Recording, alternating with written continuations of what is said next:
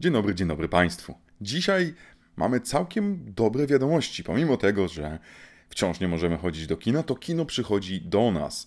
Netflix już dzisiaj opublikował W lesie dziś nie zaśnie nikt, czyli teoretycznie pierwszy polski horror, przynajmniej tak to jest wszędzie ogłaszany, który miał zadebiutować tydzień temu bodajże w kinach.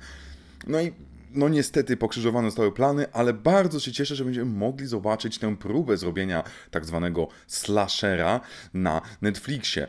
Tutaj opowiada historię grupki nastolatków, która oczywiście trafia do lasu, a grupka nastolatków jest, jak to tam było w opisie zrobione pięknie, uzależniona od technologii. Oczywiście w filmie mamy znaleźć mnóstwo odniesień do klasycznych slasherów, czyli m.in. do całej serii Piątku 13 oczywiście, czy do, do serii Halloween. Wątpię, żebyśmy tam znaleźli Freddy'ego Krugera, ale ja jestem niezwykle zainteresowany i zaintrygowany tym filmem, dlatego już dzisiaj siadam wieczorem i zresztą, jeżeli ktoś będzie z Państwa nieufny i nie będzie wiedział, czy poświęcić dwie godziny, no to na pewno na weekend znajdzie na moim kanale recenzję tego filmu. Zatem w lesie dziś nie zaśnie nikt, Polska bierze się za horrory. Pozostańmy jeszcze przy premierach filmowych, nawet jeżeli są to premiery filmów, które kiedyś tam były w kinie, ale 22 marca, czyli za dwa dni, będziemy mogli zobaczyć przedostatni, mam nadzieję, a może jeszcze przed przedostatni film ze Spider-Manem, czyli Spider-Man daleko od domu, który świętował w kinach w tamtym roku i naprawdę e, zarobił mnóstwo pieniędzy, po czym mieliśmy wielką aferę, czy Sony sprzeda prawa, czy Sony już nigdy nie odda Spider-Mana, czy się nie dogadają, czyli kłóciły się wielgachne firmy o malutkiego Spidermanka. Spiderman daleko od domu, gdzie nasz bohater wyrusza do Europy na wycieczkę szkolną, a przy okazji zostaje oczywiście wplątany w, w ratowanie świata, ponieważ prawdopodobnie jest ogromne zagrożenie. W tym filmie, poza, e, poza oczywiście Tomem Hollandem i Samuelem L. Jacksonem, naprawdę możemy bawić się i radować tym, co dał nam Jake Gyllenhaal, który w roli Mysterio błyszczy i nawet jeżeli nie jesteście specjalnymi fanami kina superhero, nawet jeżeli nie interesują Was te wszystkie super obcisłe stroje, to dla oglądania Jake'a wydaje mi się, że możecie się skusić i Spidermana daleko od domu będziecie mogli zobaczyć na HBO Go od 22 marca. Pozostańmy jeszcze troszeczkę po pierwsze w temacie seriali, po drugie w temacie superhero. I tutaj mówimy o trzecim sezonie serialu, który lubi się chwalić tym, że jest pierwszym serialem poświęconym czarnemu superbohaterowi Black Lightning, który 26 marca zadebiutuje na Netflixie. Black Lightning to jest dosyć ciekawa postać z tego względu, że to jest jeden z pierwszych superbohaterów czarnych e, przez DC tworzonych, który jego jedną z cech było to, że on nie bardzo lubił innych superbohaterów, że on nie bardzo lubił zarówno Supermana, jak i tych innych, którzy wlatywali na jego dzielnicę. On najchętniej by ich wszystkich pogonił, żeby, żeby sobie poszli, więc jest to superbohater, który głównie koncentrował się na swojej dzielnicy, na swoim osiedlu, że tak się wyrażę. W tym sensie jest troszeczkę podobny do naszego Spidermana, który zawsze był y, tym przyjaznym Spidermanem z osiedla, ale jest tutaj też tak, że bardzo fajny sposób pokazania pokazania właśnie czarnej społeczności, bo Black Lightning jest nauczycielem, a teraz już jest, na, jest, jest także dyrektorem szkoły, więc to nie jest osoba anonimowa, która e, sobie lata w dziwacznym stroju, tylko osoba, która jednocześnie w całym swoim życiu próbuje jakoś naprawiać to społeczeństwo, a nie tylko lać po mordach złych ludzi. Black Lightning jest na pewno e, ciekawą alternatywą i będziecie mogli go zobaczyć właśnie na Netflixie, szczególnie, że ta cała rodzina seriali superbohaterskich od DC jest spora i można się tam pogubić, a samego Black Lightninga możemy oglądać, nie wiedząc nic, co tam się dzieje w innych serialach typu Flash, Supergirl, Arrow czy cała banda innych superbohaterskich seriali, które rządzą obecnie w CW. Teraz chciałbym przejść do, do trochę poważniejszych tematów, do serialu, którego żaden z nas nie powinien omijać, ale także pierwowzoru nie powinien omijać. Serial nazywa się Spisek przeciwko Ameryce. E, jest on na podstawie książki Filipa Roffa o tym samym tytule z 2004 roku, a za, za niego od, odpowiadają twórcy serialu The Wire, czyli mm, dla wielu jednego z najlepszych seriali w historii. Ja na pewno zaliczam się do, do tych, którzy kochają The Wire, którzy uważają, że to jest geniusz pisania dobrego serialu, tworzenia cudownego świata. The Wire opowiada o świecie w Baltimore i o każdych przenikających się politycznych problemach, politycznych, rasowych, gangsterskich.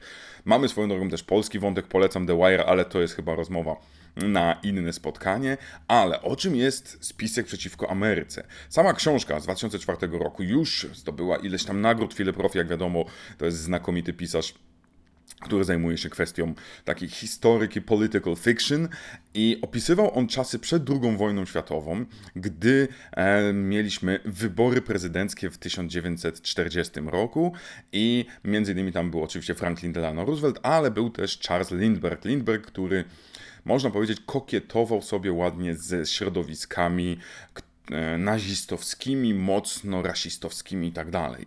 I ta opowieść jest z punktu widzenia rodziny e, o żydowskich korzeniach i żydowskiej rodziny, która właśnie bardzo powolutku przez jakieś drobne rzeczy zauważa zmieniający się klimat w Stanach Zjednoczonych. Książka sama, którą zdecydowanie polecam, jest okropnie ciężka, jest bardzo bolesna, jest bardzo wciągająca jednocześnie, ale to jest niesamowite, gdy mamy opowieść, gdzie głównie właśnie z perspektywy dzieciaka, e, który, który nie do końca rozumie wszystkie polityczne aspekty, ale czujemy ten, to napięcie, to, że za chwilę coś może się stać. Mamy, jeżeli powinniśmy mieć skojarzenia z lekcjami historii, gdy, gdy, gdy uczyliśmy się o dwudziestoleciu międzywojennym i tamtych nastrojach antysemickich, zatem jest tutaj ogrom potencjału.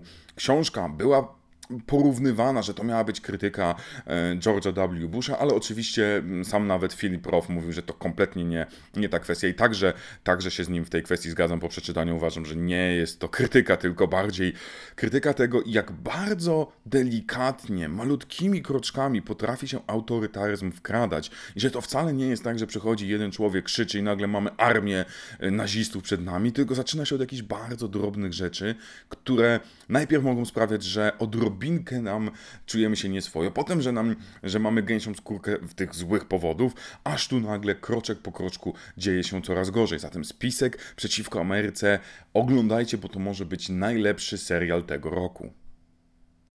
Na koniec może troszeczkę coś lżejszego. I to jest coś, co wyłapałem przeglądając premiery filmowe i serialowe w serwisach VOD. Uznałem, że kurczę, warto się tym podzielić z dwóch powodów. Po pierwsze, jest to miło, mieliśmy chwilę temu urodziny 65. Bruce'a Willisa, więc warto obejrzeć jakiś film z Bruce'em Willisem. Po drugie zaś, e, nie wiem, czy Państwo może pamiętają e, epokę wideoteki, to w tych czasach ten film chyba całkiem nieźle sobie w polskich wideotekach radził. Ten film nazywa się Hudson Hawk. I tutaj oczywiście Bruce Willis gra tytułowego bohatera Hudsona Hawka, który jest super, hiper złodziejem i zostaje w jakiś sposób w, wplątany w większe, większą intrygę.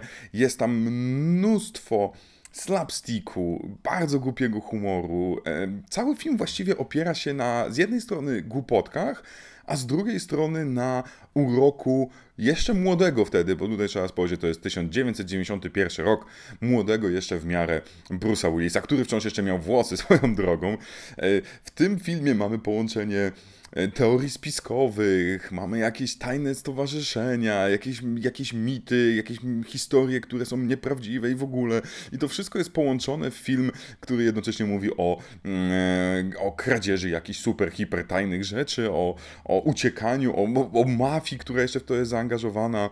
Jest to także, e, jak to się ładnie mówi, who is who lat 90., ponieważ w filmie zobaczymy Danego Aiello, jest też Andy McDowell, jest też James Coburn, David Caruso, to są wszystko nazwiska i zresztą brat Sylwestra, czyli Frank Stallone. Jest to wszystko idealna plejada, można powiedzieć, zamknięty sam początek lat 90. w takim pięknym pudełku kasety VHS. Film naprawdę to nie jest film, który ja polecam ze względu na to, że jest to znakomite kino. On był e, nominowany albo nawet zdobył nagrody dla najgorszych, najgorszego filmu, tak zwane Raises.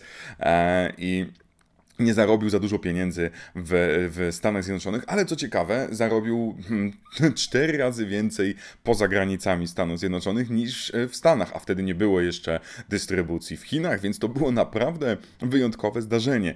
Zatem jeżeli chcemy troszeczkę odpłynąć w nostalgię, troszeczkę wyłączyć myślenie, pośmiać się z filmów, zanim jeszcze był Skarb Narodów z Nicolasem Cage'em, zanim były te nowe filmy o super hiperwłamywaczach, gdzie była nutka komedii, no to, to możemy pięknie cofnąć się do tych czasów właśnie oglądając Hudsona Hawka, którego będziemy mogli zobaczyć na HBO Go. Zatem wydaje mi się, że dałem Państwu całkiem ładny zestaw od seriali, od superbohaterów, przez, przez bardzo poważne e, analizy rozwoju systemu autorytarnego, aż po powrót nostalgii. Zatem życzę miłego oglądania przez weekend i do usłyszenia na falach radiowych albo na kanale Brody z Kosmosu.